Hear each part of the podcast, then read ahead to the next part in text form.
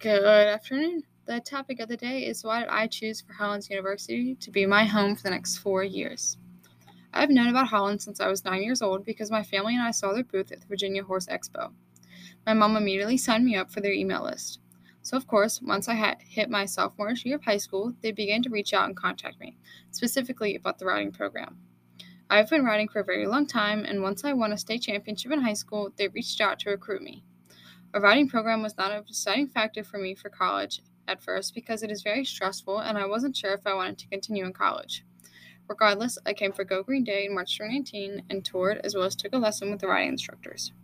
I had ridden with Sherry before, but that was at camp at another college. The horses were very nice, as were the facilities. As for the campus, I liked it, but as any 16 year old girl usually is, I wasn't thrilled about the fact that there weren't any guys. It is important to preface that in high school, I was an international baccalaureate student candidate. This means that for my junior and senior year, all of my core classes had the same 20 faces in each class. We grew to be a very close knit community of peers and students. I grew to love this small community vibe and then decided that my dream of attending Virginia Tech or any other big university should probably be put to rest, as I would not find this small vibe amongst 40,000 other students. I have also only ever had a rough idea of what I wanted to major in so I couldn't really choose a college of specialties, like Virginia Tech and engineering.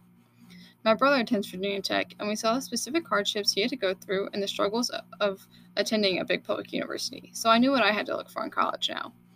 I knew that Hollins had small faculty to student ratios, which was a must, and certificates of extra pathways you can add to your major, such as the Batten Leadership one.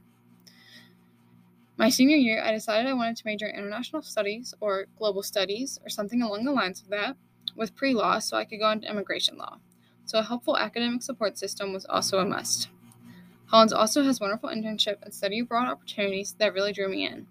Not only are the study abroad places very nice, but the fact that your tuition follows you is wonderful.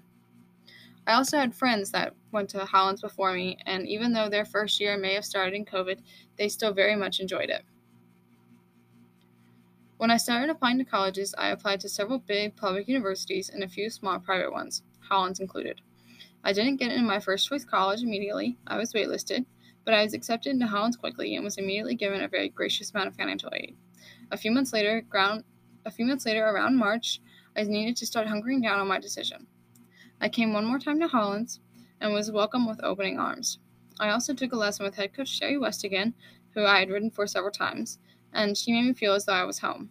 As much as I was in love once I left campus, I still couldn't forget the fact this was a private school, which equals expensive.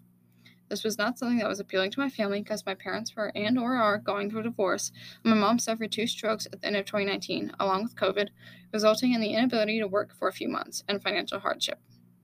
The financial aid office worked with me over the next several weeks, getting my tuition down to something that was much more comfortable with my family.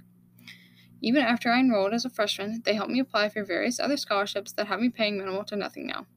The support system was amazing. I have yet to regret my decision.